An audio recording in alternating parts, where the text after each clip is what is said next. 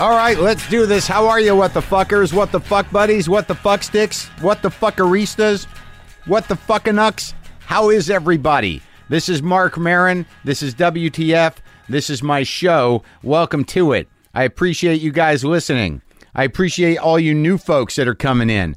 I'd also want to say uh, one thing up front. If you have the WTF app, uh, you want to you might want to update it uh, because there was some uh, there was some buggy stuff on the new update and they fixed it. So just make sure everything's updated on the WTF app. And speaking of that, if you don't have it, you should get it. You can get the free app, which is fun, and then uh, you can uh, upgrade it to like uh, premium for like eight bucks or whatever it is, and you can stream every episode of this show. A lot of people have been coming up to me at uh, stand up shows and whatnot saying that they just got into the show and they didn't have any idea that you could do that and they were excited that they could do that. So I'm sharing that with you. If this is old news to any of you, so be it.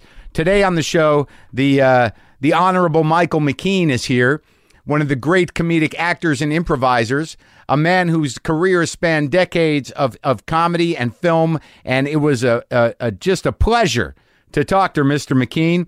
I, I couldn't believe it happened. It's actually a pretty uh, interesting week with that because one of his contemporaries and friends, uh, Catherine O'Hara, will be on Thursday. And I can't tell you how fucking excited I was to talk to these people that what an impact they had on me. Catherine O'Hara, Michael McKean, amazing comedic talents. I've been trying to get her for years in terms of uh, you know talking to her, and that was great. That'll be on Thursday. Michael McKean will be here in just a few minutes. I just got back from uh, from Denver, Colorado, uh, the drunkest place on the planet. Denver uh, it rivals only Glasgow in its downtown drunkenness. I was in Denver for two days, and I saw no less than. Uh, uh, two or three drunken couple fights on the street. Not physical, but just, you know, couples yelling at each other about bullshit, which is usually what it is. I saw no less than two shirtless men screaming uh, things at nobody in particular, non sequiturs.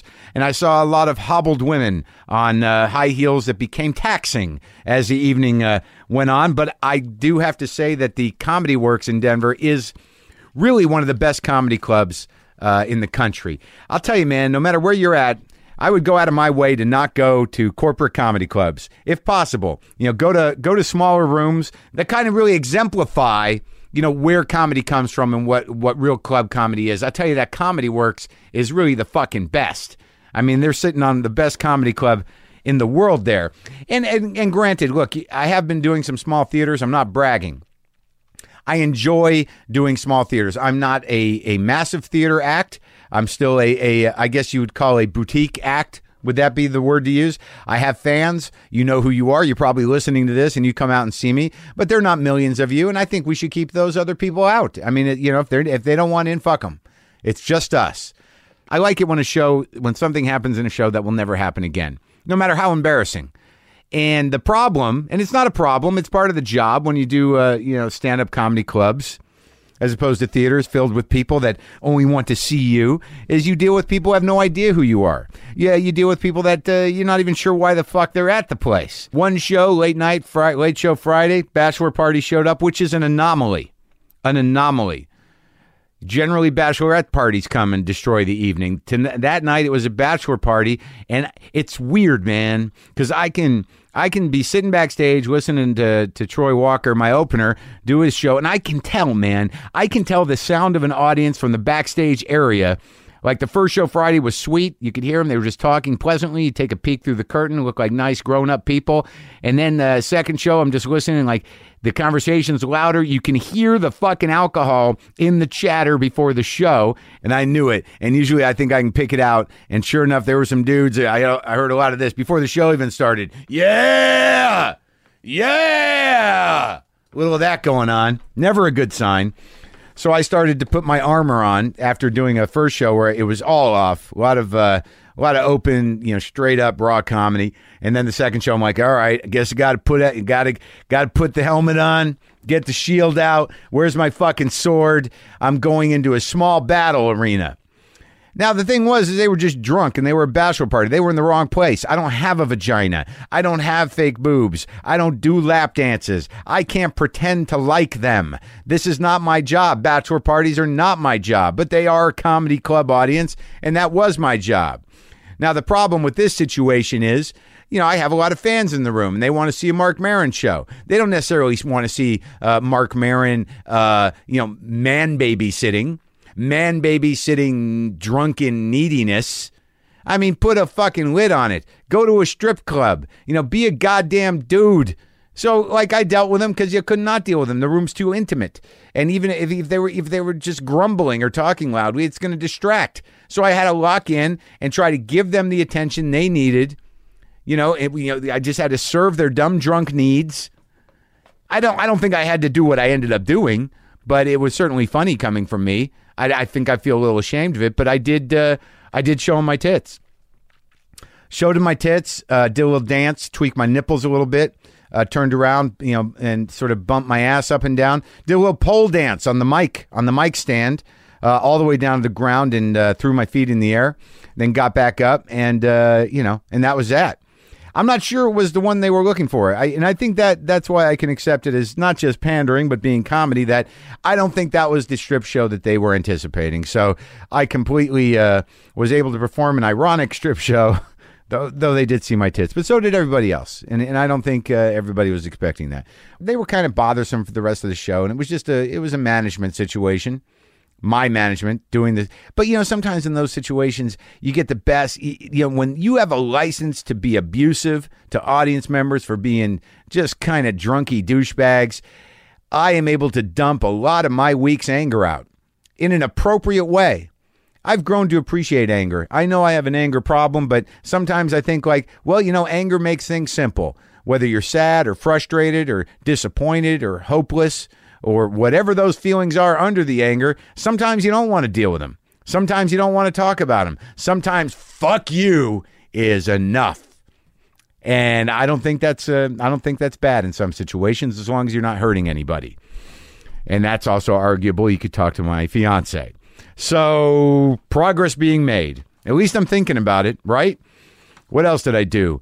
Then I wandered around uh, Denver with my bag of records, and I remembered somebody told me there was a Rothko exhibition at the uh, Art Museum event, Denver, the Denver Art Museum. So I walked me and my my sad bag of records. That was the other thing. There was a there was this moment in the record store where there was just some old dude, long gray hair, probably a few years older than me, that was just buying a couple records and then chose to sort of corner the you know sort of punk rock chick behind the counter with you know you know his talk about the old days about seeing whatever band of the record he was going to buy and it was just one of those moments where i realized like uh, yeah yeah i'm kindred spirits with that guy and uh, i gotta fucking check myself sometimes before i start babbling sadly about past concerts to young people so uh, that was that lesson so I go over there to the Denver Art Museum to see the Rothkos, and then I find out it's the uh, early Rothko. It's Rothko in transition. God damn it, it was beautiful to see those two canvases where he just left the fucking planet. And I was excited to have this exciting experience looking at art. I have to force myself to go look at art. And I've talked about this before, and I'll talk about it again. Force yourself to go. Go reckon with the canvases. Stand in front of it. Don't be a bully. Don't sit there and dismiss things because that's what happened. I was moved, and I haven't been that moved lately by the right kind of things, i.e., a lot of anger lately over nothing, just over my heart just wrestling with the uh, wrestling with trauma wrestling with trauma people say everything's going good for you fine what do you got to complain about well i still have the same brain i still have the same heart come on man so i got my record bag and i'm like damn it man do i got a pen i got a pen and i sit down it, after I, it was quite honestly after I went and looked at this guy Nick Cave sculptures.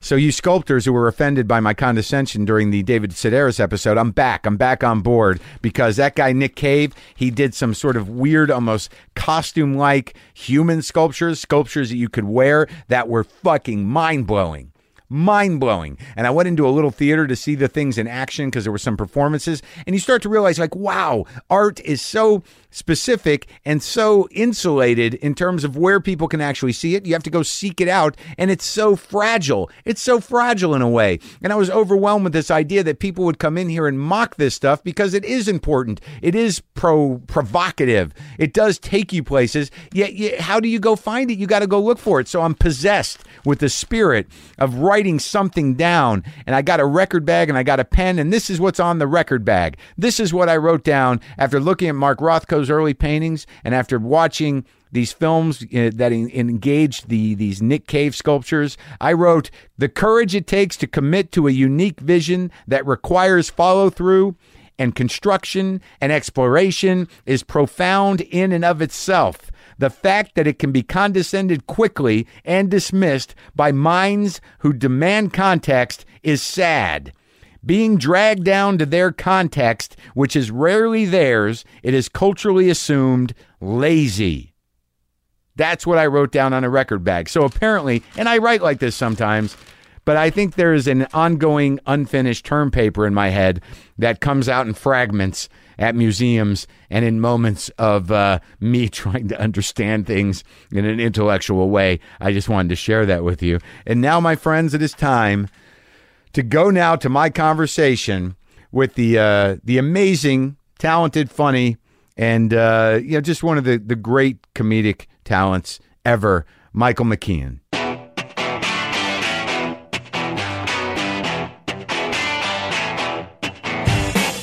Michael McKean, Mark Marin. Yeah, I- we're I- saying each other's names. So I, we ra- can I test rarely those do two. that kind of setup, but we can set. And I feel bad because we're having a lovely conversation about Norm Macdonald. Yes, we and were. How, and how uh, you just don't know a guy is Well, really what it comes down to. Like I said, his uh, he always seemed to be have a, a, a couple of inches of separation. Right, You know? yeah. Uh, even though he was very friendly and a lovely guy.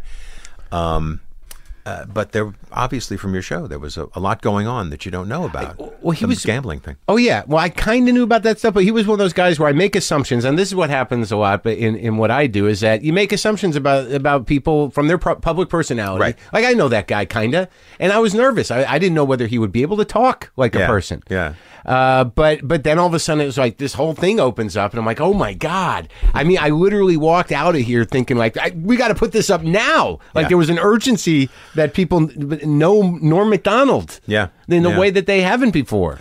Well, I was Norma was uh, I was a- at SNL for a key moment when Yeah. uh, there was a guy named Ian Maxtone Graham. Still, Right. still is. Yeah. as far as I know, he's a writer on The Right. Simpsons, but he was a writer at SNL Yeah. that time, and he was always after um, Norm to not smoke in the places you're not supposed to smoke, which was everywhere except for one little room. Right. But Norm didn't care; he liked so- smoking cigarettes. And he's Yeah. walking around, and so Ian just kept. You know, just getting after him. So one day Ian came back from a run and he's in his sweats or his shorts or Yeah. something. And uh, Norm's got a cigarette going. Yeah. And Ian takes his water bottle Yeah. that he'd been carrying with him Right. and just gave him a shot in the face, basically, to, to put the cigarette out, but Sure. also to humiliate. you know. Sure. And so Norm did something you don't see in, in a grown up office setting too much. Yeah. But Norm gave him a good pop. I mean, he really nailed him. And it was going to get really good. in the head. yeah. Uh, uh, yeah, I think so. Yeah, I think like, right in the kisser. Yeah. He's a scrapper, huh? Uh, well, it was pretty fast. Uh huh. You know, Uh-huh. Yeah, those, yeah. Those Scottish people, man. they- Yeah. They're, always a couple of beers away from, you know. Yeah, it's somewhere in there. Yeah. Even if it's a, a few generations back, it's, it's right there. Yeah, yeah. It's just programmed to light up. So it didn't go anywhere. Farley actually kind of stepped in. As Farley could step in, Right, It was sure. like a van backing in. Yeah. Come on, what's you guys?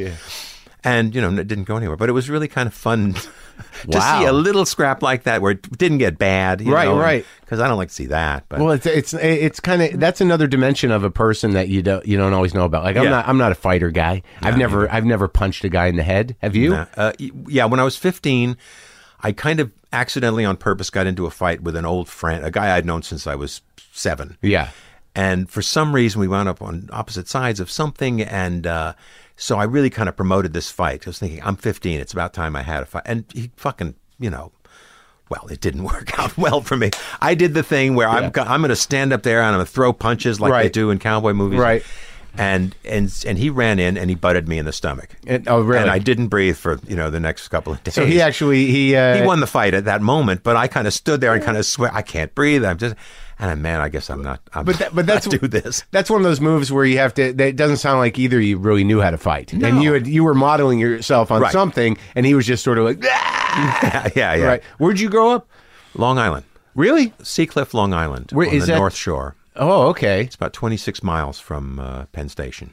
So you grew up going to New York? Yeah, like what what years are we talking about? Like what you're older than me, so you're like a real 61, 62, I started going. I, I- you know, I was born in New York City. My parents moved out to uh, the island, Yeah. uh, to Hicksville, and I was there for three years, Hicksville, right? which is yeah, where uh, Billy Joel is from. That's their claim to Do you oh, fame. hang out, you and Billy? No, never met him, but we, we we were in the same town when we were babies, uh-huh. and also uh, we were in the hospital one day at the same time. Really? Yeah. Recently or No, in when you- 1979, Oh, but uh, why? I had pericarditis. What is that? Pericarditis is is a virus that attacks that sac that your heart is in. Oh, my That's called God. the pericardium. Yeah. and it feels like I was twenty eight or nine or something, and it feels like the devil has reached into your heart and has gone. This is mine. Holding it. Oh, I'm taking this. if you God. don't mind. That's really- horrendous. it's crazy, and you think, well, great. Okay, I'm, I'm dying. 29. I'm going to die. Yeah. So my father, I was visiting Yeah. in Long Island. Yeah. I had a you know wife, Yeah. wife and a son at this time, and uh, so my father drove me to the Glen Cove Hospital or Hicks, uh, wherever it was, North Shore Hospital of some Yeah. kind or another. Right. And they, s- I was a little bit famous from TV, so Yeah. you know the nurses came From down and from said- Lenny and from Lenny and Squiggy. Squiggy, yeah. So uh, the nurses came out. You know, that Billy Joel is here too. It's really, what's up with it? He's having he had an operation on his eye or something like that. I thought, well, that's cool. We meet, so we don't meet again. Did you go to a celebrity suite of any kind? Did they see- sit down? No, and- no, I had a private room. He probably did Yeah, too. You you could talk. Uh, you could talk uh, Laverne and Shirley. you could talk the piano Billy, man. When you were in the herd, I was working for the rich kids. I worked their lights at Ungano's. This is all true, by the way. Really? Yeah. What is the herd? Was his first The band? Herd, yes, was a band, and uh, my brother-in-law's band, the the Rich Kids. Yeah. Uh-huh. he, my brother-in-law was a bass player. Uh huh. Um, and uh, Were you guys rich kids? well, it's, um, they went to good schools. Denny Baleen, who was the lead singer, uh, was Perry Como's nephew. That was like kind of Wow, you know, that's- a he big was deal. connected at He that was so time. way connected, and uh, uh, yeah, but it was they were in the wake of the the Rascals having this huge hit, and the Rascals early on dressed like Good love. yeah, good okay, loving. Yeah. They dressed like our gang. They had Yeah. short pants Yeah. and like things. Sure. And they got rid of that pretty quick. Yeah, yeah. But in the wake of that, uh, bands would try and do kind of gimmicky things like that. Yeah. And my uh, brother-in-law's band were the Rich Kids, and, they, and they had like little Lord Fauntleroy al- uh, outfits. Uh-huh. Oh, my little God. Yeah, yeah, Shorts, sure, sure, yeah. shorts, long socks. I mean, Yeah, it was yeah, like yeah. it was gay fantasy. They just didn't know it. They were you know four straight guys from Long Yeah. Island. So uh, yeah, and so they played a, a couple of gigs at Ungano's, which was a club uptown up in the seventies, I Uh-huh. think. And I worked the lights, and by that I mean there were two light switches, just like we have probably in this room. red, white, red. No, no, just, on and off. Oh, okay. And that was when they would do "Do You Feel It," which was their big, Yeah, big, yeah, yeah. big finish. I would "Do You Feel It?" Flash, flash, flash, flash, flash. That was my gig. that was the effect. Yeah. and the herd was on that bill.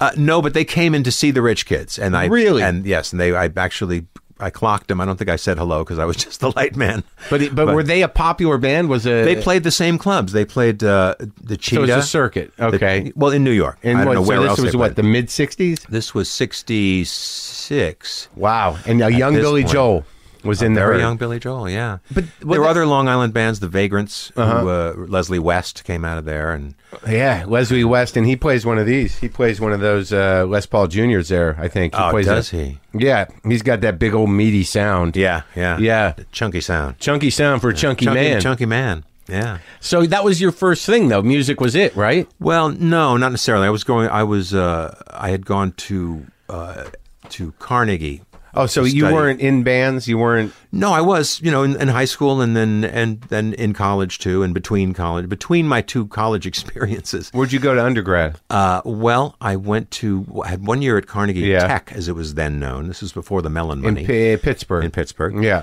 and that didn't work out. I just, you know.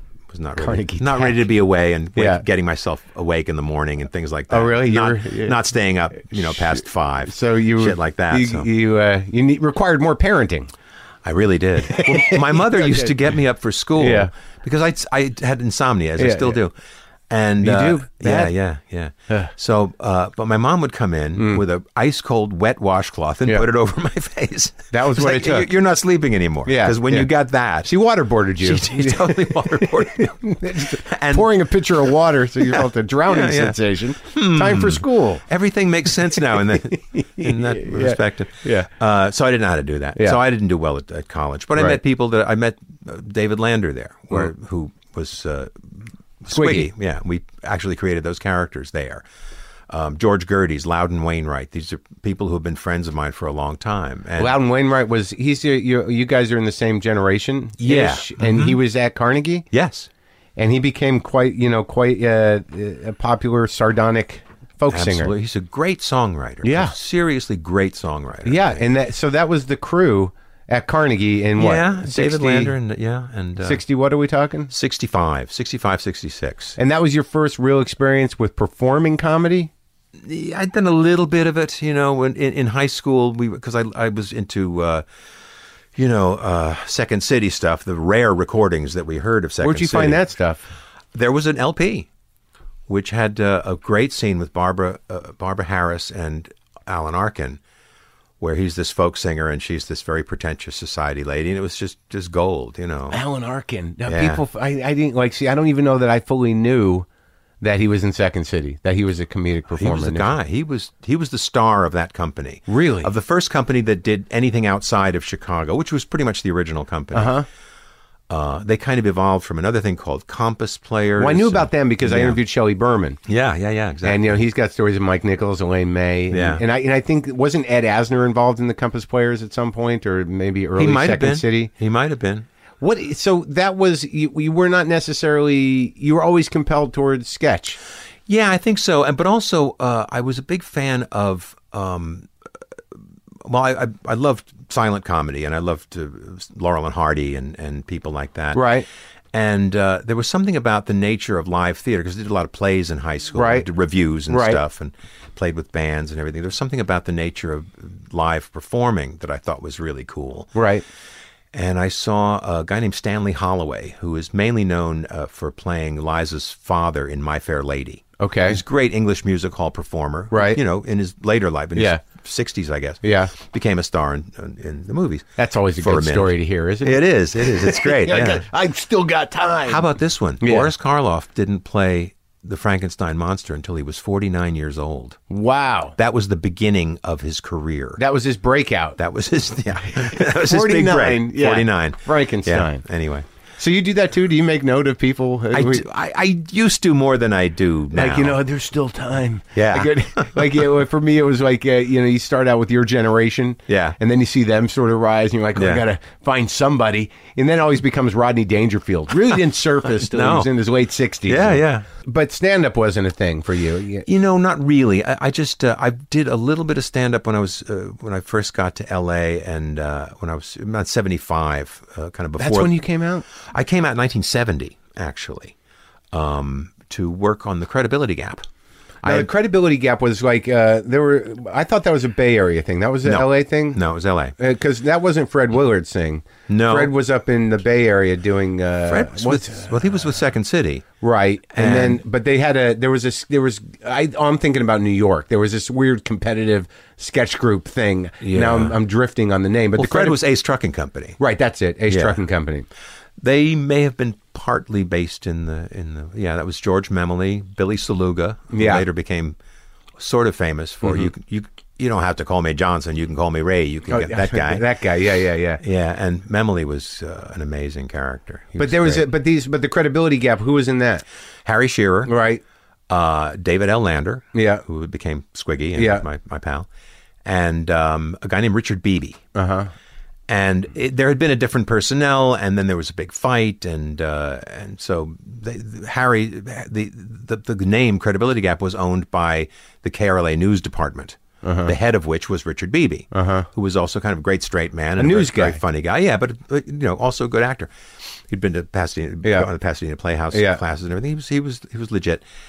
And so yeah, we did sketches on the radio. Uh, it had, it was going for about two years by the time I got there because another another person had fallen out, and so David Lander, who I know from college, called me and said, "Come on, Was it mostly political stuff? yeah, uh, because Harry remains, uh, you know, very politically, you know, motivated, and, and most of his satire is around that. Yeah. Uh, other than like, because most people know him from the movies, which are not really political, but I mean, No. his bread and butter. I mean, his thing. the, bre- the bread and butter he doesn't get paid for. Yeah, is exactly. his radio work. Is his Yeah. radio work. Well, he's he's that guy. I mean, Yeah. he he's been on the radio since he was seven years old, Yeah. and that's you know Now, when when you left Long Island, I mean, what what were your parents? I mean, was this a thing that they were supportive of? Oh, yeah, because you yeah. seem like a very well adjusted person.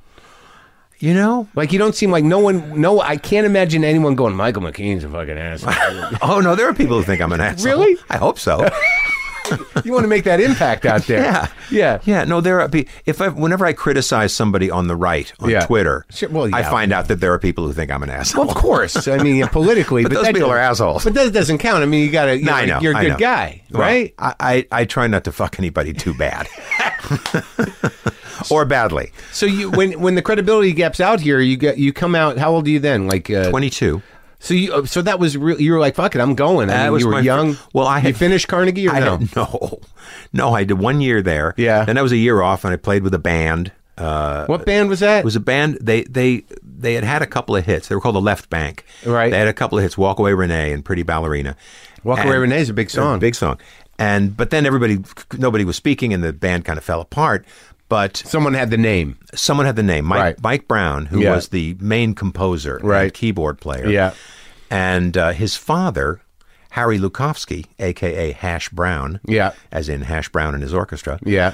um, they they kind of owned the, the you know the, the entity. Yeah. and so they put together a new band, and I was the guitar player, and my friend Warren David, who had been the original drummer but wasn't very good, they brought him back. Right. he's the guy who got me into the band, and a singer named Bert Summer Okay. and who played bass. And uh, so we kind of rehearsed for about three months and got our pictures taken, got new clothes, got new Yeah, instruments and everything. sure. It was, oh my God, my What, life what is was really the guitar? begin- Do you remember the guitar? Oh man, Vox. No, Vox. Vox. The Vox. 12 The teardrop. No, Another no, one. no. This was, they had really gotten crappy. Oh, This was really? like somebody took over. I don't know. I don't Sure, remember. sure, This is sure. all very, Yeah. You're dragging this out of I'm me. sorry. I ne- haven't Sure. thought about this for years. I haven't thought about that guitar. But anyway, he, uh, Mike Brown and his dad got into Yeah. a huge fight, Yeah. and it was like, party's over. We're not going to do this anymore. Right. In the interim, we released a single, and when I say we, I had nothing to do with it. I didn't write it, Mm-hmm. Yeah, didn't play yeah, on it. yeah. You know, but if it had been a hit, we would have gone out in support of it.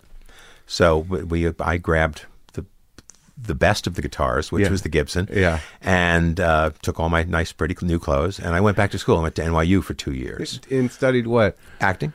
Okay. Yeah. That was it's always a- the- so the- you have the a, deal. A brief rock and roll.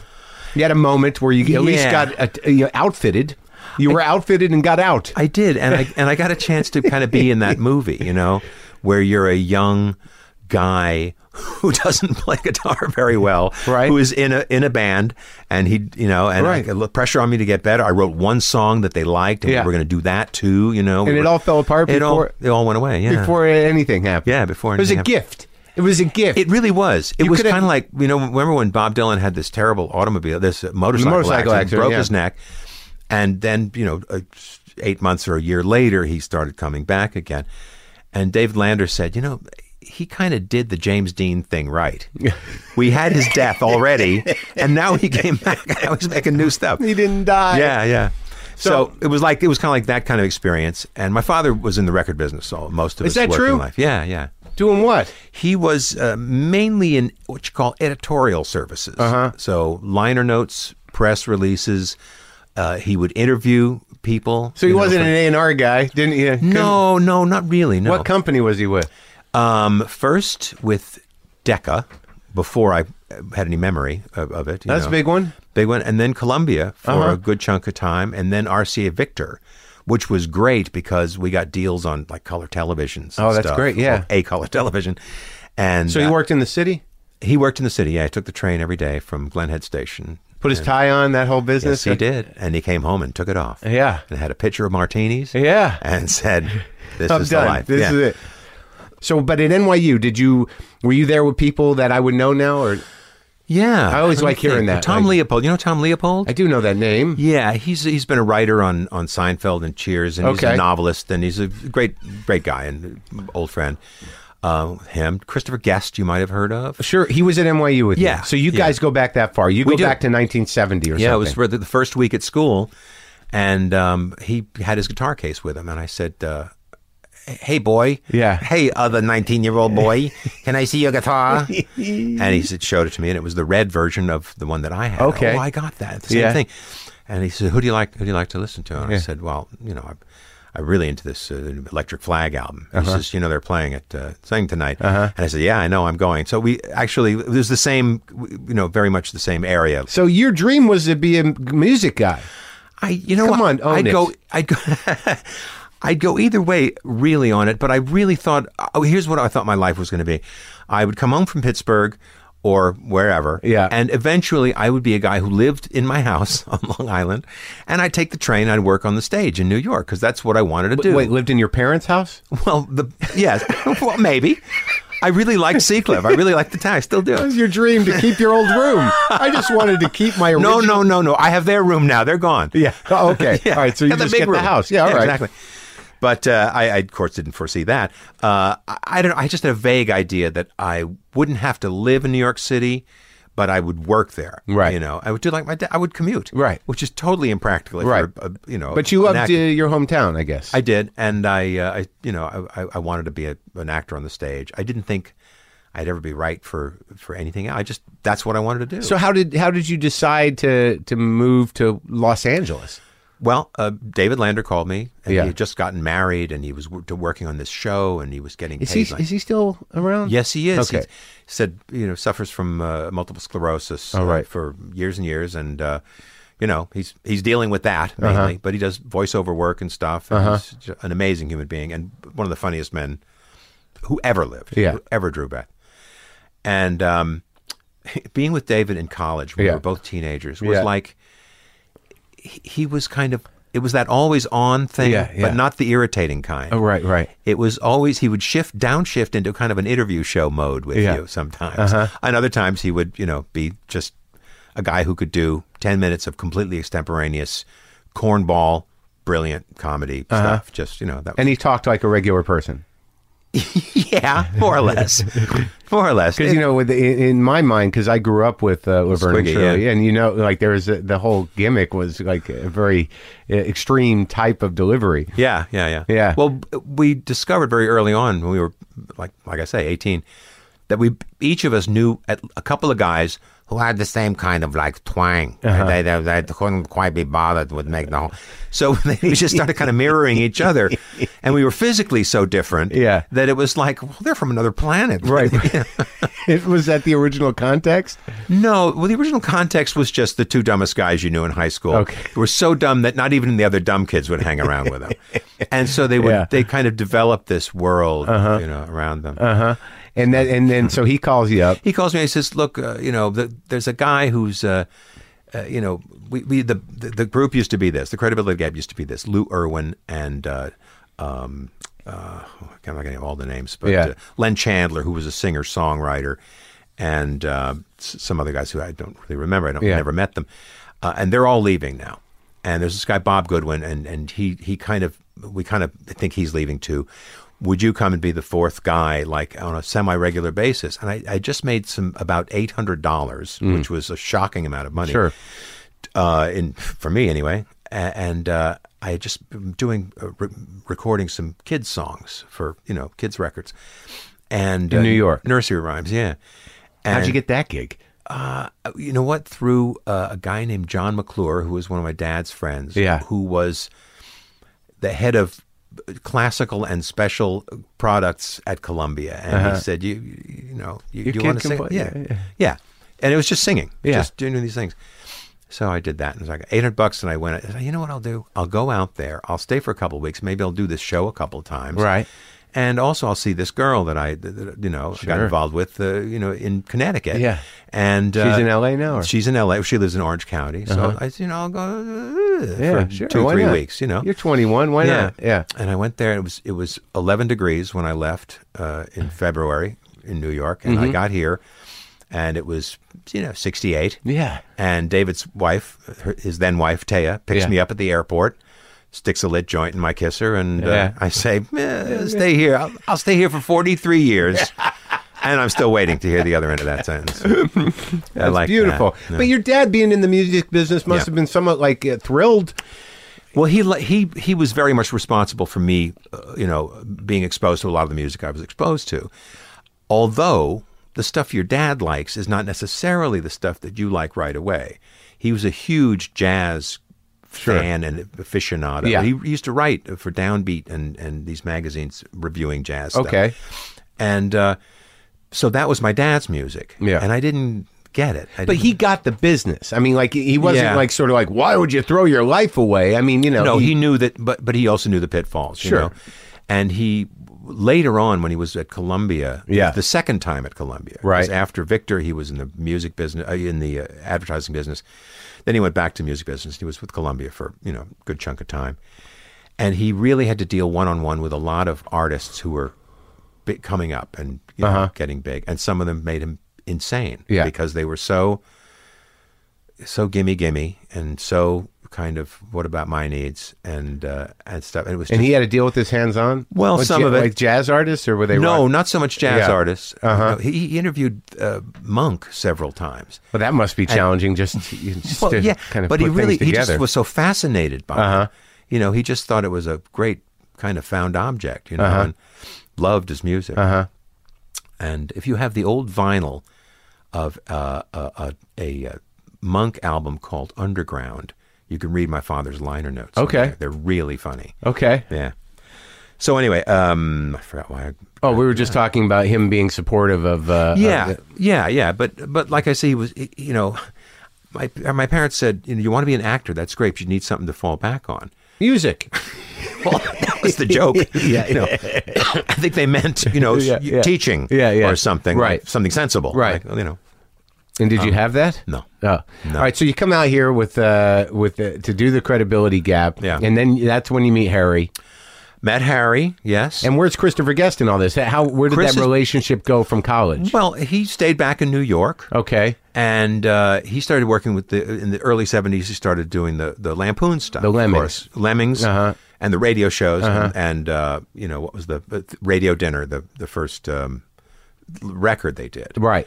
Which had a lot of the stuff that later wound up, I think, in in uh, in Lemmings. Yeah. So that's kind of what he was doing. But he was also like a, a guy that was a, a a sort of he he wanted to be music, and Yeah. he, and he chose to work well, funny. Uh-huh. We wrote a lot of songs together. We were roommates for for a year. Uh, Oh, the- okay. My second year at NYU, we actually lived together. Yeah. because uh, he was without a girlfriend and I was without a girlfriend and without an apartment because my girlfriend had given our apartment to her dad, who had just they've just got he her parents just gotten split and I just got, he wins Right. so I went- had to find Yeah. a friend to live with and so Right. Chris and I started writing songs together and uh, Do, uh, funny songs or real songs? no really kind of love songs and and uh, he seems like a pretty serious guy. He can be. Have you seen the sh- the uh, Family Tree show? Uh-uh. There's the the the end. There's a song that he wrote with Harlan Collins Uh-huh. and, and C.J. Vanston, and uh, it's a really great song. Got Ron Sexsmith to sing it for. Oh, us. yeah, that's that's- cheating. yeah, you know, yeah, right there to have yeah. this beautiful voice. But um, yeah, it's really he- he's yeah. He's, So you live with him it's for a straight year, out- and yeah. he and was there a discussion like I'm going to L.A. or weren't you guys that tight? No, because after NYU, Yeah. I, I went back to my parents' house because I didn't know what the hell I was going to Yeah. do.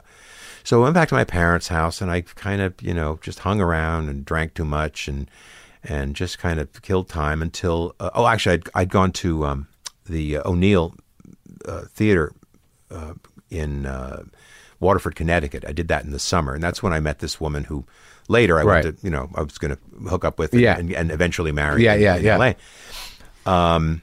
Yeah. So, um, So you get to L.A. yeah. and how does like you know how did like because what what was the the path of Lenny and Squeaky? Because that you got to talk about that in the sense that that was your that was where it started. Yeah, yeah. I mean that because it, was huge. It was like this this Right. phenomenon. I mean, I remember Laverne and Shirley, and I remember watching it as a kid.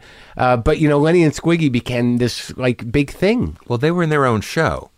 You know, an occasion, a couple of scenes a week. Right. They'd walk in and let you know what was going on upstairs. How or- did you get found? I mean, did Gary Marshall find you, or e- e- eventually, Penny Marshall um, was married to Rob Reiner. Right. And Rob was an old friend of uh, of David's. I think they actually roomed together for a while in L.A. And Rob, uh, David appeared in a, a play that Rob had written, and, and they wrote together, did a couple of things for TV. And uh, then David got this gig on the on the credibility Yeah, Gap, yeah. and Rob would sometimes guest. This was before um, before All in the Family. He would sometimes guest uh, on uh, the credibility gap, and and his um, dad was Carl Reiner? yeah, yeah, exactly. But he and then eventually, you know, and then he got All in the Family in '71 or '70 or '71. Now, when you were whenever that was. here, like with someone like Rob Reiner, who comes from sort of like Hollywood royalty or Yeah. comedy royalty, I mean, was there those situations? Would you find yourself over at his house, or did was Albert Brooks around? I, was I- it? I, I no, I didn't. I didn't know Albert, and well, I guess I met Albert through the credibility gap because he knew all those guys. Uh-huh. Yeah. he and Harry. Because I always try to picture like what the crew is like, and like it's the seventies. You know, Yeah. the sixties are sort of kind of over, but the the fashion of the sixties is still kind of hot, of, yeah. and it's kind of rock and roll Well, I and didn't- groovy. And, I wasn't really a party guy. You Yeah. know? I, I mean, I would if I found something to drink. Yeah. I would. I would. Hang, I would- Right, I would yeah. hang in that end of the Sure, party. sure. The bar end. But uh, I- you know, I didn't really kind of run with those guys. I didn't, you know, didn't have any money. Didn't run to go to comedy clubs and stuff. you know. Okay. Yeah, I would hang out at home, and I had friends and stuff. We'd Yeah, all hang yeah. out there. But Yeah. uh, so anyway, we did these characters from Yeah. the word go. David and I have been doing them since we were teens. Yeah. And uh, Rob just thought they were hilarious. Yeah. And Rob and Penny did. Right. And then Penny sold this show. You know, she- this show that she that her brother uh, created with Lowell Gans and Mark Rothman, and they had a um a, a presentation short that they did. Yeah. Sold it to the network, and they had been on on Happy, Happy Days, Days, of those yeah, yeah. characters. So anyway, so they they got to go on the show, but they had no show really. You know, they Yeah. had one other uh, character. They wanted some more people. You know, so uh, Penny says, "Look, come to this party. We're gonna have a party celebrating this thing that I s- uh, sold the show. Come to this party, and uh, you know, maybe maybe do the guys. You know, because the producers will be there. This bedroom, this sort of like living room performance business. Amazing." I mean, it, it happened a lot. I mean, like I mean, like Mel Brooks and Carl Reiner used to do the two thousand year That's old man exactly parties. right. That's exactly right. So you're at a party. Yeah. Gary Marshall's there. Network people No, are there. Gary wasn't there. Uh, Mark and, and Lowell were there, and uh, some other people who were work who were going to So be you're on all the hanging staff. out, and, and Penny goes, "Well, you got to Do the guys. Actually, Rob said it. Do 'em, do them. Do the guys. Do Yeah. the guys. Yeah. Do the guys. Yeah. And we did. David and I went into a thing that we'd never done before and have never done since, and it was the two of them discussing uh, that maybe they should go to butler school because there's always a need for butlers. So it was the two of us Right. trying to learn how to buttle. Right. I have no idea the content of it, but we were getting laughs. Yeah. And then Monday we went and met Gary Marshall, and he said, you know, "Uh, I was- we need some writers. Maybe the three of you, meaning the, David and myself and Harry, Yeah. could be writers on the show. You can be apprentice writers. We can't pay you full. We'll pay Uh-huh. Right. you then. So, um, so we did that, and of course, the idea was maybe a few shows in, we'll try and Write a work, bit our, for it, work our yeah. characters in. So we wrote ourselves into the first episode. Yeah. and we wrote ourselves into every episode because it, it the stuff worked. You know, Yeah. it it made people laugh. People didn't quite know what the hell it was, Right. But there was something kind of it. It was kind of the bizarro Fonzie too, Right. Fonzie was the, the guy who looked like that and really was cool. Mm-hmm. These two were trying for a Fonzie and didn't make cool at all. And also, you guys were both goofballs. There was no real. It wasn't uh, the team dynamic was essentially one was sort of like completely moronic, and the other guy was moronic but had an angle. Yes, Right? That's that's true. I used to put it this way. I used to Yeah. say that Squiggy was the dumbest guy in the world, and Lenny was his stooge. Yeah, right, right, exactly. that's kind of what it was. so from there, I mean that. So that got you in. I mean, you know, that was on the air for what six, seven years. I mean, That how- was uh, well seven years, eight seasons because the 1st Uh-huh. season was kind of truncated, and the last season was unwatchable. Uh-huh. It, it's so horrible because Cindy left and Penny was hardly in any of them, so it was the you know Did you experience The that Eddie sort of Mecca the show. arc of heartbreak uh, uh, around that? no or you no didn't care. no It- I I had signed a contract I had renewed my contract for another year. I Uh-huh. knew it was going to kind of limp along for one more year. Uh-huh. And uh, I, I don't know how you guys handle that stuff. Oh, I, I I handled it by letting other people handle it pretty much. But like you know, like even with uh, you know, I've got this sh- this small show on IFC, and just Mm-hmm. the sort of like the investment. I, I guess it's different, you know, because I you know, it's so much of my life is invested in it. But Right. when you're you're sort of like doing this Yeah. shtick, You know, so I Yeah. don't just keep doing the shtick. Well, and- network TV, Right. Network TV at that time was, you know, there really were only three networks right? at that time, right? Um, and you know, they were terribly worried. Everybody was always terribly worried about the show. Oh, it slipped a point. It slipped a half a point, Right. And the last couple of years, we weren't doing well in the ratings because the A team came on and and against us, That was and it. Uh-huh. pounded us, yeah. So we knew it was kind of Couldn't you couldn't tapering fight off. with uh, Mr. T? No, Couldn't- still can't. Uh, s- but I, but I- knowing this, I went into the last season. We were trying to get this Spinal Tap thing started. We had, you know, we had worked on it for years, on and off, and we had this whole thing that we were going to do. You and Christopher? me and Chris and, Harry, Rob? Harry and Rob. And uh, what do you mean you worked on it? I mean, so well, you were we finishing- wrote we wrote the history of the band. We wrote songs. We did a demo version. We were at a couple of studios. The studios would fall through, Uh-huh. or, or they'd dump us. So it was like limping along. Right. But there was a danger in 1981, yeah, 80, or 82, Yeah. Uh-huh. that we'd actually go with the show. So I went into Gary's office. I said, "Look, whatever. I don't even want any more money. Give me the same money I got last year, and I'll try to do 13 shows. But there's a really good chance I'm going to sell this. We're going to sell this project, and I'm going to have to be out of here. was it the thought was it was a film always, or, or yeah, was it it, was always going to be a film. It was always going to be a, a theatrical feature. and and the idea was that you would improvise. Yes, from yes. the beginning. You From were the like, very if beginning. we could get into these characters and, Yes. and give them a backstory, right right. so that's that's that's what we wanted to do um and so we all had to be kind of plugged into everything like Right. all the casting all Right. the all the everything so um so i told this gary i said "Look, I, I I- i'll if you could put it on paper that i will do 13 shows unless this is spinal tap gets picked up or whatever it was called it was called rock and roll nightmare at that time Um, what uh, you know then i'm out of here so he said yeah okay and he let me do that deal Yeah. because he's a decent guy you yeah, know. he's a character. he's awesome He's- Yeah. he really is I never met him, but not he just always- because he's he gave me a couple of huge legs up in my career but also that he really is a decent guy and i, I like him I very love him much. as an actor. I He's mean, like, wonderful. yeah, in Albert's movie, oh, he's, great. great. He's great. Yeah. I don't get it. Well, Great. P- it'll be it'll be a thing for people to know to like about Vegas, but gambling. It's like- Having to point out to someone that people come to Las Vegas for was- the gambling, it was which so- just it was caused so you to lose good, your ass. yeah. It, it was great. So he supported that. He gave you that deal. He gave me that deal, and then so I'm only in two, like four shows in that last season, and I directed one, Uh-huh. which was uh, weird. Um, but did he give you like eh, people do that to learn how to do that? You know, so you yeah, can say you did. Yeah, I, it's true. But I the three ca- the three camera thing to me is not not a director's medium. No, You no, know, it's and a- there are yeah. great people. I mean, Yeah. you know, there are people who do that, do multi camera. that. yeah. But you wanted to try it, so you tried it. Yeah. it was all right, right? It was okay, but it's not the kind of thing I wanted to do. Right. Yeah. All right. So okay. So how does how do you finally what what happens to you know because Rob is a guy you know although he's got this great comedy pedigree and, and Harry is Harry but I mean he was a TV actor you know for the most right. part And director. Yeah. he di- he directed episodes of, of uh, shows. of All in the Family Uh and stuff. huh. And I okay. believe he did some. Might have done some. Pilots. so that's where he gets his chops, and then like he, you guys are committed to this thing. I mean, the Spinal Tap thing. How long? How many years? Well, we start really. It was on a, a the fir- the characters were first on a TV special that was shown in 1979. It was initially going to be a pilot for a series called the TV Show, Uh-huh. which was kind of like SCTV became a, a guy just kind of going through a broadcast day with Yeah. a remote, Right. And it was all kinds of TV parodied every which way. So this very funny pilot. And uh, do you remember Midnight Special with Wolfman Jack? Yeah. Yeah. Vaguely. Yeah, vaguely. Um, Rob playing Wolfman Jack had this band, this terrible band from England called Spinal Tap. Yeah. On. So we did one number. Yeah. And uh, that's kind of was kind of it. And then when Rob was looking to start a feature career, they thought maybe, well, let's do a parody of Gimme Shelter, which I see over your shoulder there, or The Last Waltz, or concert all of them. movie. Yeah, a concert movie or a movie about a band, a tour Yeah. thing. You know, this band on tour. Right. And uh, so that's kind of what we were committed to do. And we started immediately writing uh, the history of the band Uh-huh. and everything. Uh, the idea being that once the cameras are rolling, we all know. No, you don't have to tell someone in who is in the band with you. Oh, remember that guy? Yeah. We all knew the stuff already. Right. So it's a really dense thing. It's four or five pages of you know single space, real just Backstory. history. Yeah. History, yeah and we wrote some songs and we did a demo version because we didn't want to write a script. They, they, they hired us to write a script. Uh-huh. Right.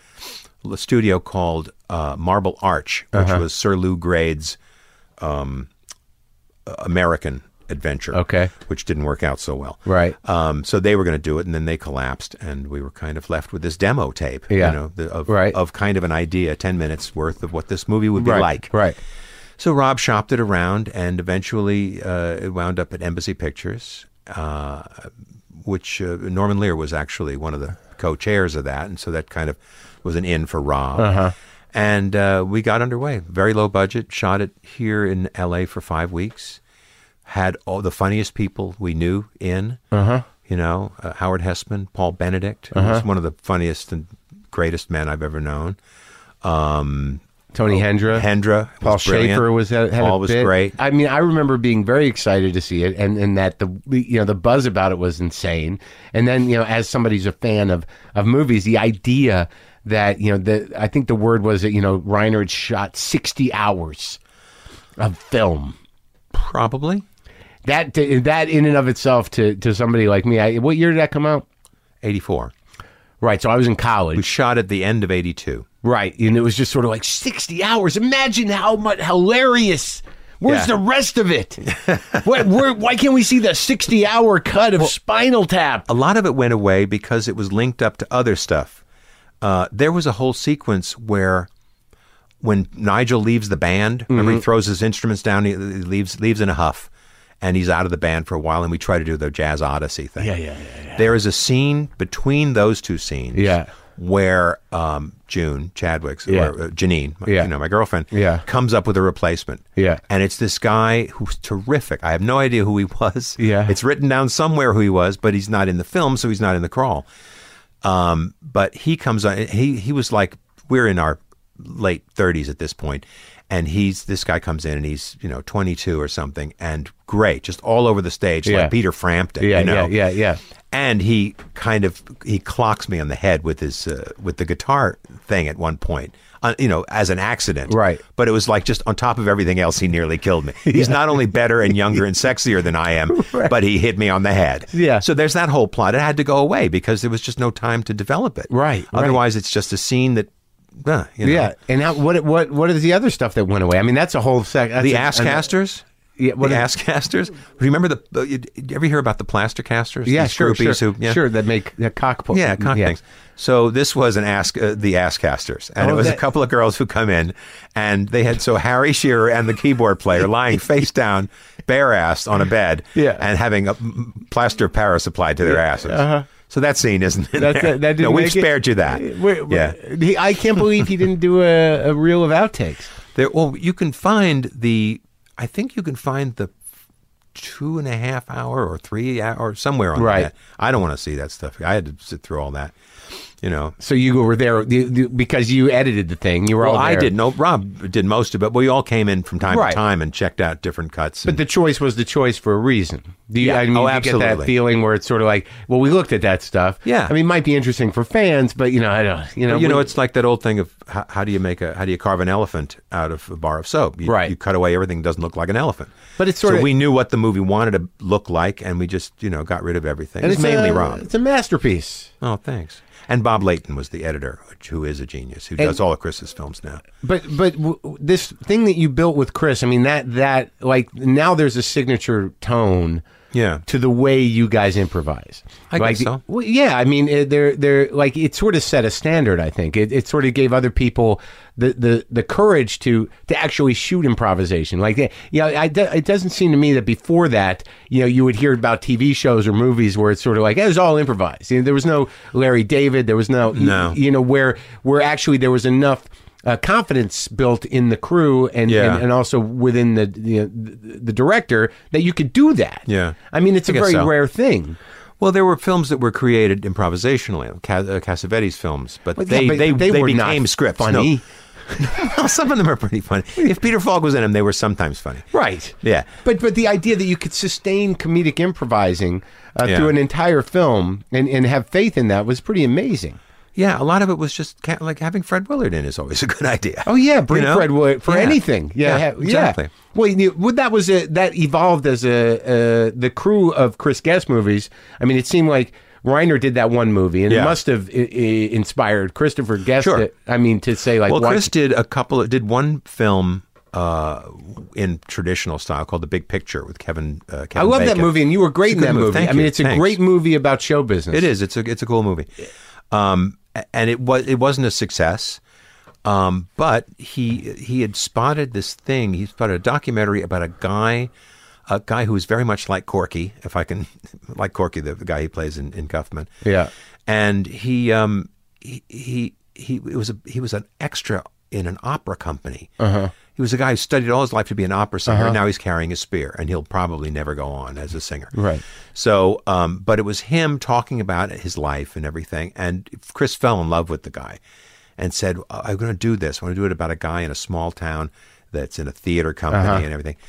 So uh, eventually, I was uh, initially I was going to do it with him, and then I got um, uh, the Brady Bunch movie, and I was like, I mean, I'm not going to be available because he wanted to go up to his cabin, uh, you know, in uh, in Idaho, and really just do nothing but work on this. The story. Yeah, and I said I don't think I can do that, you know. And, and so I s- he said, "Oh, okay."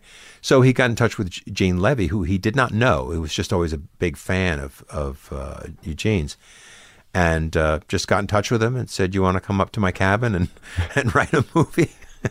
and uh, I don't know whether he was suspicious or not, but he went and they and they they put Guffman together and. Uh, then he wanted some songs, so I wrote some songs with him for the movie, and Uh-huh. and he assembled this amazing, ca- you know, Catherine O'Hara. Always a good idea. She's coming over tomorrow. Get out of here. Yeah. Please give her a big hug for me. I've been trying to get her on for months. Yeah. Well, Because uh, she's like one of these unsung heroes of Can I tell you one comedy. Uh, thing that she won't tell on herself? But this is What? one of the most impressive things I've ever seen. When we were doing Best in Show, Uh-huh. there's a running thing where she keeps meeting her old boyfriends. Yeah, You know? yeah. And they're all very kind of graphic in what they approach her with. Yeah. So we did this one scene where it's a meet and greet thing. And I think there were three takes of her encountering one of her old boyfriends and him, you know, starting this line of shit. And all three times her face went bright red when she saw him. Yeah. And I wow. said, that's pretty good acting. that is awesome. And I wanted to point it out to her, and I never did. Yeah. And then I s- see it in the movie. You can't really see it in the movie, but I was standing five feet away from her, and that's what happened every every take. Wow. Say, okay, that's deep. pretty great. Yeah, yeah. So with guests though, you guys all like there's a, a shorthand, but there's also a collaborative thing that happens. yeah, yeah. I think so. I mean, not just in the improvising, but for him to reach out to you to write songs and Yeah. and there's also a tremendous sensitivity to, you know, to to remaining empathetic and still loving these characters. I mean, that is the trickiest thing is that Yeah. even with Spinal Tap, you know, you guys weren't clowns. You were guys with lives and there was a struggle there and Yeah. there was emotion there and it wasn't you never get the feeling with with that movie or with other Chri- with Christopher Guest films that you're mocking these people. I don't. I don't think so. I No. think, I think that's correct. I, I and um, we, if we didn't love rock and roll, we couldn't have done that movie. Right. for a second. Right. And if we didn't love fools, we couldn't do that movie. Right. And that's what they are. That doesn't make them bad. You know, Right, and some of they're the not- greatest fools, Laurel and Hardy were the greatest fools who ever lived. Neither of them were bad, had a bad bone in their body. Right, and they're not one dimensional. Like you, you Right. there's a, a, a tone that you could you could have easily have. I mean, you were making fun of rock and roll, but but these guys were the sort of sympathetic guys. I guess that is the difference Yeah. between a fool. Yeah. And, or, or, or somebody that, uh, well, even clowns are supposed to be sympathetic, but these guys had lives. Yeah, yeah, Yeah. exactly. And they weren't easy lives. Yeah. and they were um, they were difficult, and they made lousy choices, and Yeah. they wrote lousy songs. I mean, they they they were their poetry was so you know ham-handed and bad. The songs were good. well, this but the songs were exactly what they were supposed to be. Hopefully, You know, right. they were in a style, and uh, you know, When you toured on that, you know, when you guys went back out, yeah. what, what was uh, what was the agenda there? Just Well, for fun? or In did you- '84, well, sure, in '84, it wasn't a, an official tour. We just went to places where some where the movie might have played well. But you did one recently, though, not too long ago, Well, right? we did. We went on the road a serious tour in '92. Uh huh. And when we had a new album, out, Uh-huh. Right. new material, and we did a special, shot it at uh, Albert Hall. Yeah. And uh, then in 2009, we Uh-huh. did a couple of dates in 2000, 2001, and uh, but uh, we toured. We did 20, like 27 cities or something in two, in 2009, but it was pl- kind of plain clothes. It was Right. unplugged and unwigged. But we played so we you know it was the three of us looking like this. Yeah. and uh, you know playing stuff. were you from- in character? No, Oh, okay. No, but we would do the we would do the songs. We would mix Right. it up. Yeah. So we would do a tap song. We would do a Right. song from a Mighty Wind. We do Okay, a song okay, that was right, you right. know a So it was Guffman. sort of- right. Uh, you know, Harry did a, a kind of a one-off song about Elvis. Uh-huh. Uh uh, You know, it was like it was just it was a mix. Right. You know. And uh, Annette, uh, my wife, uh, did uh, "Kiss at the End of the Rainbow" that we wrote for uh, Mighty Wind. We we sang that, and she sang the Bi- the, Bi- the Bible song, which Uh-huh. is in the crawl of uh, uh, Mighty Wind, which is a great song that Harry and I wrote. Now, Mighty Wind. I can ha- say it's great because I wrote it. Well, no, it was amazing. So you were you were nominated for an Oscar for that song. No, for uh, my uh, for, Kiss at the yeah, End. Yeah, Kiss. It was a beautiful song. It's a be- Thank well, you. that well that was the other thing about that movie too. In the same way, Oh, yeah. is that it- with with Guffman, which you weren't a, a, a part of on that level, but but even uh, you know with Spinal Tap and a Mighty Wind, that you know you were mocking something, but but you it was eh, embracing it simultaneously. Because you because you were rooting for them, Right. You know Eugene's character in uh, in Mighty Wind. Yeah. It's like that's one of the saddest people I've ever seen. Yeah. You know, and you really just. Oh shit, man! I mean, just you got to get some help. Yeah, whatever. You know, Yeah, I'm right. sure you've tried pretty much everything, but you got to get some help. And you kind of rooted for him, but you didn't want him to get any better because he was so hilarious as a Sure. as a train wreck. Sure. So he You know? just kind of eh, eh, the success of the character was he was able to take the stage. Yeah, yeah. Now, when you guys put that together, what was the uh, how did you how did you structure the improvising and how did you how much of the story were you part of? Oh well, s- same way. It was you know when I have a bigger part like that in in one of Chris's movies, we were kind of plugged in all the time, and I did work on all you know a lot of the music, um, writing with Annette and CJ and Chris and Gene and you know everybody. Right. I'm, I was the town bike, as Right. we used to say, um, which I, I, I love.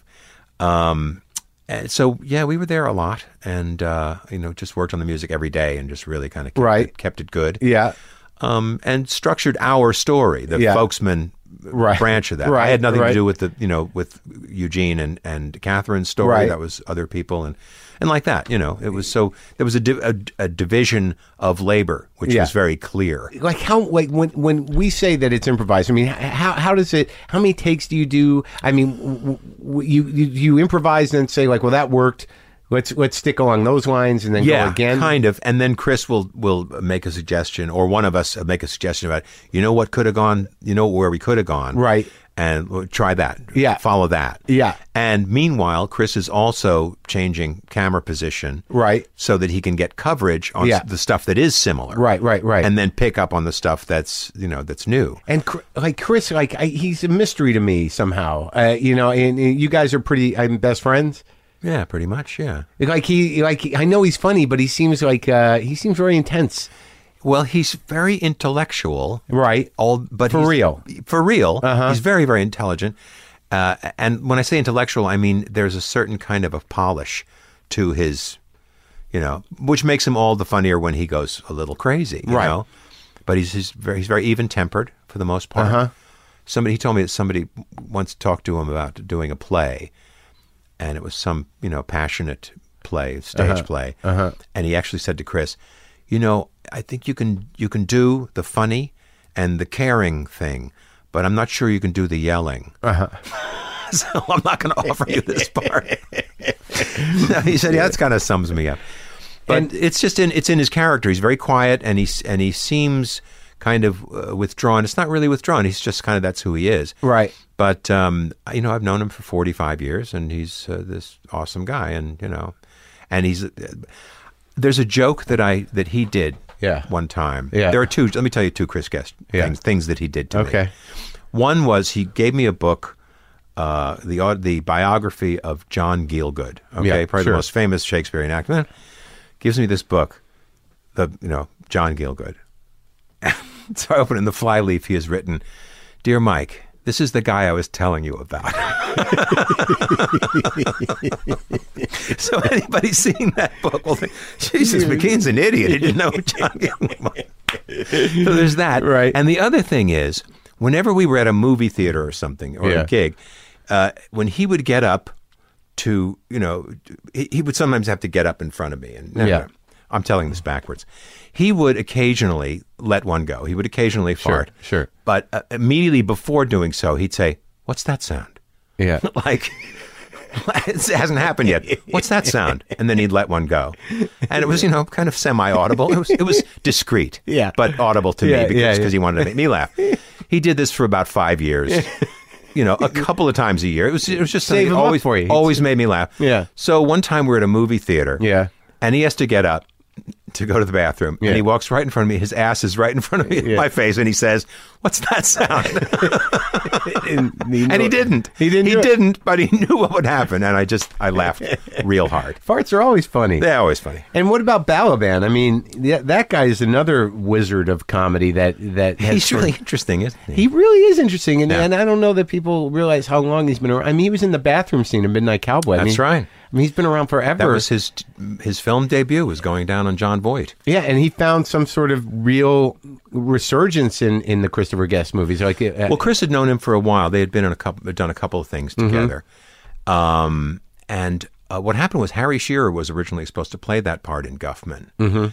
and st- something happened. Uh, He, he was unavailable. Right. he became unavailable, and uh, so Balaban stepped in, and he was he was kind of it was a good fit. You know, and he was great exactly in right uh, for that Mighty guy. Wind too. Is He's really good I mean, in he that. just there's just something about that guy. Yeah, yeah. and uh, and but all the Second City people and Catherine O'Hara, of course. But like it, it, for your consideration, was that like that seemed to be one of the movies that wasn't as big as the other ones, Yeah, but it was really for for acting. It was it was more heartbreaking than than any of the other Yeah, ones. Like yeah. Catherine O'Hara was like oh man, that was a- amazing. and the facelift thing she does, which is no not makeup at all. It's just her. yeah, it's like uh, the first time I saw that I, Yeah. on set. f- Yeah. First time I saw her do that. Right. It was like Jekyll and Hyde. Wow. Because here's Catherine looking like she looks, and then suddenly she just pulls her face back without touching it into Wow. this this grim this you know creature. Yeah, creature. yeah.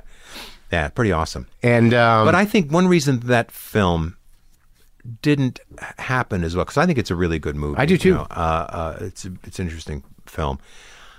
I think that, that there were no times when the cam the the, uh, the characters talked to the camera. Uh-huh. Mm-hmm. We didn't do that in that one, except when it was uh, you know on a on a game show or a, or a you know talk show or Right. any of those sequences Right. there. Then we'd see them you know talking like that, but it was to you know it wasn't to us the audience at home or in the theater. Uh, I think there was something that was a little bit. It, it was. It was. It increased the distance a little bit. And I think maybe people didn't just know what it was. sure. It's a great title. It's a perfect title for that, but it's not a great commercial title. Right. All right. So, like, I don't want to miss out on the because I I'm obsessed with uh, the. Lorne Michaels. Let's face it. Yeah, I know. So yeah, but you were there. You were like, are you were the you were the oldest cast member? I was. I was the oldest one to be hired. I was really being hired because they knew that Phil was leaving. Phil Hartman was leaving. Right. And um, so my first six shows were his last six shows. How did uh, how did how did they pick you? I was doing uh, Coneheads. I had done Coneheads. Oh, the movie, yeah. The movie. Yeah. With, you know, Dan and, and So Lorne knew you. everybody. So Lauren knew me from that. And he also, weirdly, he was put in charge of putting somebody, to, having somebody to replace Letterman. Mm-hmm. And he really didn't know kind of what. So uh, he said, Would you do me a favor and host an evening of people that I'm going to look at, that we're going to be looking at to maybe take over? So you hosted the auditions. That, that I kind of became- hosted one of the auditions at the improv. for for the twelve thirty spot. yes. Okay. And it wasn't until I was up on the stage and just kind of fumfering around that I realized, oh shit, this could have been my shot. Yeah, you, you were being auditioned. But it never occurred to me because it was never not something I ever wanted to do would- to do something like that every night. I mean, if if he said, "My God, you're the one," I would have said, "Absolutely." Who was on that audition? I know I wasn't. No, no, you weren't. Um, I'll tell you, uh, Provenza. Uh Uh-huh. huh. Um, um, let me see. Who John else? Stewart, Ray. Uh, you know Ray Romano? Ray Romano. Uh-huh. Drew. Drew Carey, Carey. uh huh, At least one or two others. Uh huh. Those are the Uh-huh. and ones. I Lauren really- was in the room. Uh, I At the believe he was in Hollywood- the, he was Hollywood in the room, Improv, and there were yeah. some other people. Yeah, Right. yeah, and uh, yeah. And that's how that came up. But then he approached you after that and said, "Well, Well- maybe you could." it was you know he just we got along kind of well on the on that, and I think he liked having someone who was kind of close to his age who could talk about shit, you know, and and uh, Uh-huh. Like what? who had hurt well. you know, kind of old music stuff. Oh, okay. You know, Okay. And I did what what I always, if I really want to impress Canadians, I Yeah. always throw in the names of a couple of Canadian ba- eh, eh, bands. which ones? Well, well, it's like you know, I was listening to an Ian and Sylvia song. you know that new Mandala album? I mean, new is from 1967. No, but uh, I had known him before because in '75 the credibility gap was hanging around those offices trying to maybe get on the show. Oh, really? Yeah, yeah. And we, Well, what do you mean hanging around? You knew well, somebody there. I knew I knew Chevy. I knew Franken and Davis because uh, we were we were uh, f- me and Franken and Davis and David Lander and um, and uh, J- uh, John Brent, Severn Darden, Uh-huh. um, some other people that no, nobody knows about anymore. John Brent was one of the great geniuses, and Severn, of course, and um, some others. So this And, is be- before the first, like the first season. You were hanging around. Oh yeah, yeah, yeah. But uh, we had been in a, a, a company together called the Pitchell Players. Uh-huh. Um, uh, Roger Bowen, who was a, who was a very funny actor and great improviser from Second City and Compass and everything else. So it was a little company called Pitchell Players, and we were at what is now the Hollywood Improv. Okay. Um, and uh, so I knew them from there. So we would go and we so they're putting the show together, and we were there doing the doing the Tom Snyder show actually, parodying a Tom Snyder On his set. on his set. So if you go to um, the go to Google or YouTube, Yeah. credibility gap tonight show, a tomorrow show, uh-huh. you can find this sketch. So you were just. well, How were you able to shoot there? And why were? But he was he had heard we did we made fun of him and he flew us to New York and said would you do it on the show And we Oh. Okay, did. okay. would you do it on the show Yeah, yeah. would you come on, on the show and do it for Yeah. us for me make fun of me ha ha ha and we did Yeah. and it was really fun so I, we knew some of those people like I say I knew Chevy f- through Christopher and um, From the lampoon stuff. yeah, Yeah. yeah. And Franken and Davis from this other thing. And so, you know, we'd hang out. And, uh, you know, we did a couple little pieces for him, you know, just what kind of wasn't a good fit. And Lauren said, you know, said, no, we don't, we don't want to, this, we have a group. We don't want to hire a group to be within the group. Right. You know, because they already had that, the kind of Franken and Davis thing. And, Yeah. You know, so anyway, we didn't, didn't work on So the show. cut to 25 years later yeah, or pretty whatever. much. Yeah, it was, well, it was 90, 94. 20 years later. Yeah. And uh, Lauren called and said, You want to be on the show? And I said, Yeah, okay. And they started talking money. And I was I was surprised that the money was pretty good. You know, Yeah. I, I thought, because I still thought of myself as entry level, even though I was 44 right. You- or whatever I was. Find it out. yeah. And uh, so I, and I wound up doing the, his, the last six shows of the 93 94 season. Yeah. No, or yeah, whatever it was. God help me. Yeah. Yeah.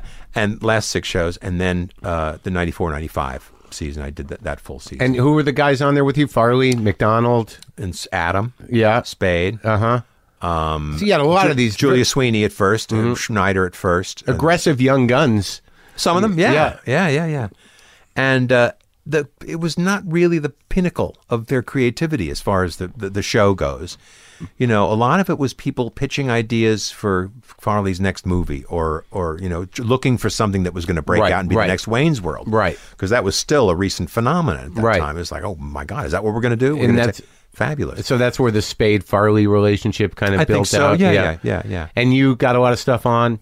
I did, strangely enough. Uh, uh, I wrote some stuff with Jay, Jay Moore. Mm-hmm. Um, I wrote a couple of sketches with Schneider, mm-hmm.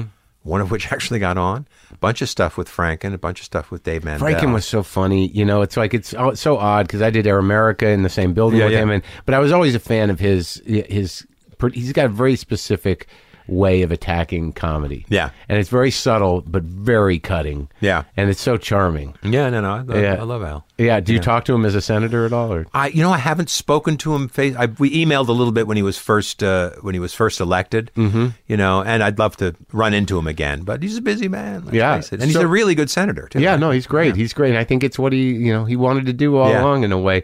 So your experiences with Lauren were good. Yeah, for, for the most part. Um, Yeah. You know, when I uh, they cleaned house at the end of the 94-95 season, And they got pretty much everybody left. Spade hung out kind of for a little bit, Right. But uh, that's when they really started bringing people like um, um, F- Will Farrell, and, Yeah. and it was it was a you know it was a big kind of a new um, Daryl Hammond, you know, who was and I had spent the year doing a very crappy Clinton, in my opinion. I, I was following Phil Hartman, Uh-huh. Right. who was like fucking aced it, you know? Yeah.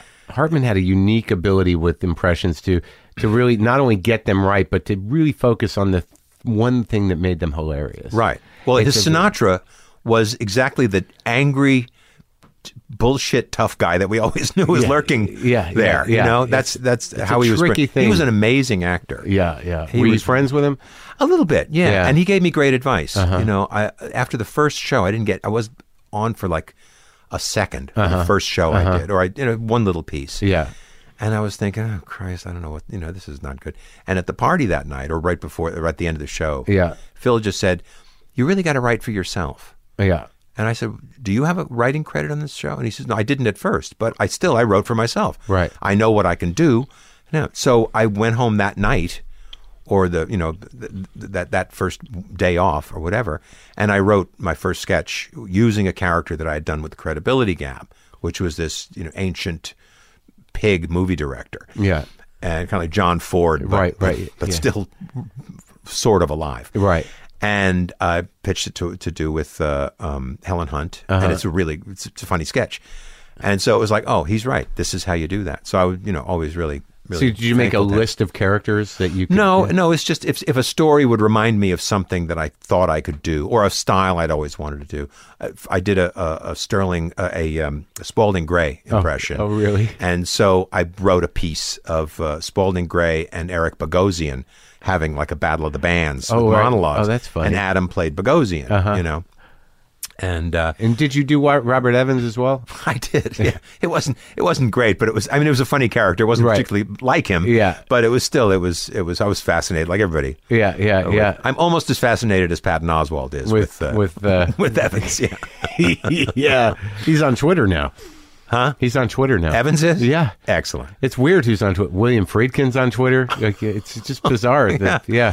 Yeah. Well, okay. So that so you had a good experience. I did have a good experience, and when it was over, I I thought, man, uh, you know, I've only been fired once before in my life, which was also by NBC. Oh, So really? I'm beginning to think I should maybe not work for NBC. Eh, but you knew it was just a way I of know. the. it was thing. really yeah things were just changing and i like i say they really daryl came in and he did a great clinton and a great ted koppel and you know he, Yeah. he's a really really good guy and uh, you know it eventually evolved into the the, the tina fey you know right, and- right, sure, and- sure. and with but is Amy. Lauren It's is great Lauren people. somebody that you keep in touch with? no no i haven't seen him since then Yeah, Very I, funny I guy. don't. You know, I don't know why I'm so uh, obsessed with Lauren Michaels. well here you know i i can't trash him for you Uh, no, I'm because- not looking for No, trash. I know, I understand Looking for a way in. I understand. Hey, he's just he's just he's just a, a kind of a, um you know you know what a white shoe lawyer is.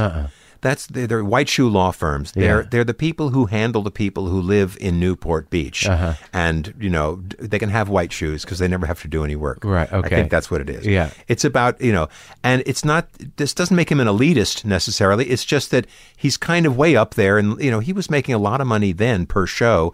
He must be making thirty times that much Oh my now. God. Well, he- and it's like he's just that guy, but he's you know he's he was always decent to me, so I can't I, you know I, I think I, I think I got he it. yelled at me once. Oh, really? Because I was reading a book during the show. Oh really? I had nothing to do for like twenty minutes, so I was sitting there reading this book about uh, English. Um, soccer toughs, Yeah. you know, football Right. thugs. I wish I couldn't put it down. Yeah. let's face it. So he comes over and he goes, "Catching up on your reading." Wow. Um, I'm, I said, "Just cleansing the palate." Uh-huh. anyway, but he was he was he was fine to me. Now you've been like in really almost every movie ever. It seems like it's not like you're one of those guys that, that works and you show up places and you're Yeah. always sort of uh, there. And some parts are bigger than others, but Yeah. you just work. I do. I keep busy. Yeah.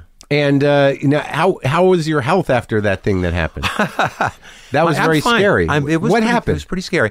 I was standing on the uh, northeast corner of 86th and Broadway. I had just come out of the subway stop and I was going to to my uh, home, which is on West End Avenue, and um, a car going north wanted to make the yellow light, and a car turning east wanted to turn.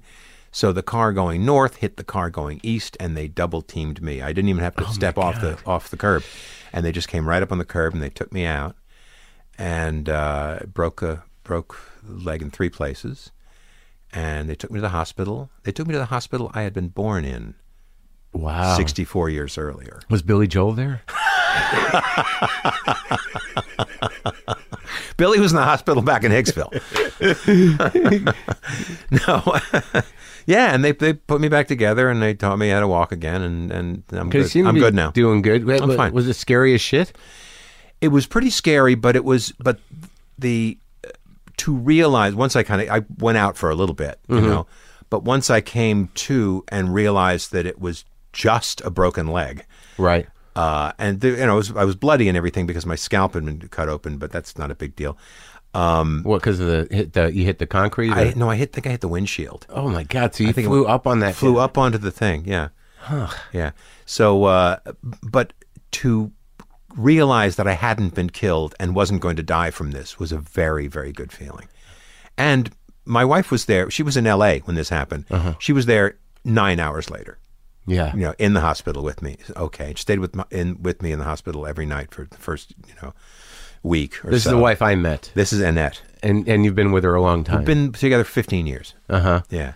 And how many kids you have? Uh, together we have three. Wow. Yeah. So they're all Th- pretty ne- young. We don't have any together. No, But no, no, no, we no. don't have any Oh, together. okay, but that yeah, way, to, separate. biologically, yeah. Uh-huh. How old's your oldest kid? Uh, my s- biological son is uh, 28, Uh-huh. and uh, the uh, girls, who are Annette's girls, are 24 and 28. Did you get along with your your son? um, yeah, I, I get along with all my kids. That's They're- good. They're awesome. Yeah. Any in show business? Nell Geislinger, Uh-huh. who is uh, who is Annette's daughter by, by Bill Geislinger, Uh-huh. her first husband, is an amazing actress up in the at the Oregon Shakespeare Festival. I mean, a seriously fabulous actress. She grew up in it. Mm-hmm. She grew up. That's her hometown. Is, Yeah. is Ashland, Oregon. Uh-huh. So she's like a kind of a star there. If I she, she'd kill me if I said that, but Uh-huh. she really is. She's you know she's the goods and um, you know she'll she's one of those people she'll either become a, a, a, a star Yeah. you know on- on the stage she just Yeah. loves the stage Yeah. or she'll run a theater company she'll take over you know the guthrie or something Sure, she's sure. that smart and Right, right. she's There's a incredible whole world of and a that. writer and a, and all that you know Do you so get- she's the one who's in the biz Okay. Do you get Shakespeare? I love Shakespeare I've only uh, I did I played Gloucester or as he's always called poor old Gloucester in King Lear he's the guy who gets his eyes scooped out uh-huh um, which is a good finish for Act One. Believe me. uh, and it was that was the first time I, Yeah. Uh-huh. as a big boy I'd really worked on on Shakespeare. And Sam Waterston played Lear, and Bill Irwin was the fool, and he was like amazing. Uh-huh. Wow. Uh-huh. And great women, uh, Kelly O'Hara and Enid Graham. Did you have to study up on that shit, or, or I mean, Uh, well, you have to learn it. You have Right. to learn what it says. but is there a way of doing Shakespeare that's different than doing anything else? Well, only because the language isn't as plain on first sight. Sure. Mm-hmm. You have to know that this means this. Because if otherwise it won't make sense. Um, but uh, Lear is an incredibly hard play. And it's really, really hard work. And it's three hours every night. Sure. Uh, and that's the cut version. If you want to do all of King Lear, it's four hours. Wow. So I ain't going to be doing that. yeah, yeah, yeah. Uh, but it was great. It was really fun to work on, and the director was was wonderful, and Sam was great. Watching Sam Waterston try and learn the biggest part in the English language, and I s- and he's all he was always with booked, always trying to get it, you know, and he had been working on it for months. Yeah. And I said, "Do you ever? Are you ever not running lines?" And he says, "Yeah, sometimes I catch myself not running lines." That must be so like uh, daunting to like to be consumed by that. Uh, like stage plays are so terrifying. The the no, not for me. well, I mean, just the idea that like, do I have my lines? I mean, just oh, getting that yeah. out of the way. I am now learning. I'm opening in a play uh, at the Geffen, uh huh. and uh, it's it's the biggest part I've ever had to learn. So What I've been is it? doing that every night. Is it's it called a- Yes, Prime Minister. It's based on a, a, a British series Uh-huh. that was uh, created by Jonathan Lynn, who directed me in Clue in Uh-huh. 1985, and um, it's very very funny. But man, there's a lot of words. Yeah, I mean, it's so, like I, I've done some plays in my life, but it's just terrifying. Uh, There's like nothing more frightening than coming up on an opening and being like, I don't know if I have the, the Hmm. whole thing. I'm, I've always been pretty good about that. Yeah, you got the brain for it? Well, I, I got. I, I I just know that it has to be done. Right. You know. Right. Even though when you're out there on the stage, if Yeah. you go up, I mean, it does happen. It's it's never happened seriously to me. I've always been able to pick it up, but I've seen people go dry on the stage. Yeah. and that's pretty. You can you can feel their clamminess from across the Oh, dude, stage. like, you it's know. just so- yeah, the terror. It's Yeah. terror. uh, just did a show with James Earl Jones, who Really? was a huge part. Yeah.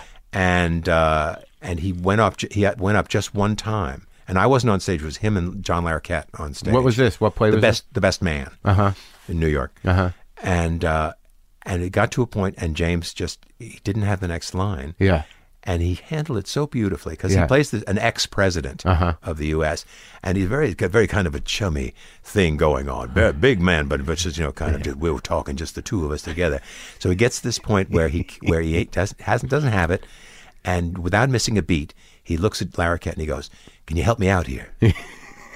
and John said, um, "I mean, he, John kind of basically took him to the next beat." Yeah. You're always telling me I'm such a you know a, a something boy, Yeah, you know, yeah, yeah, rich man's kid, and that got him back to the story. Wow. It was a nice moment. You Yeah. Know? Some people go even your James Earl Joneses go up occasionally. Would, did, did anyone notice it or, other than you guys? No, That's no, beautiful. No, we, I was Just- backstage listening. Larroquette just took him to the next one. Well, they just they handled it really well. Oh, that's a good story. Yeah. Well, thanks for talking, Mr. Hey McCain. man, this was a lot of fun, and uh, I'll keep listening even when I'm not on. How about Oh, that? and I'd love for that to happen. And I'm Okay. going to give you a fancy mug that a guy made me. Oh yeah, yeah. I'll give Okay. it to you in just a second. Good and I'm going deal. to show you my guitars. Yes, sir. All right, buddy.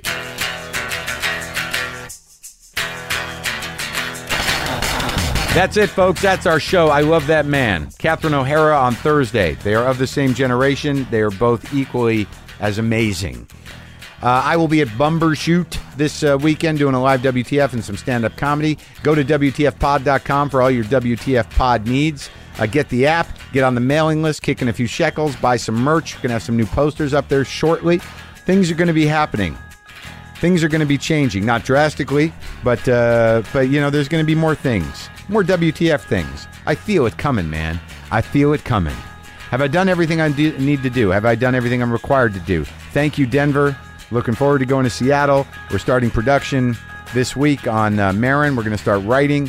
Everything is moving along. I am not complaining. I am struggling with waves of profound anxiety and anger, but uh, you know, that's just the way I'm wired and I'm on it. Okay? I've got a lot of people working on it. All right, there's me, there's the three people in my head, and then the person I'm paying to deal with it, and also the program of recovery. A lot of things. A lot of things going into making me a sane motherfucker. Okay? Alrighty. Boomer lives!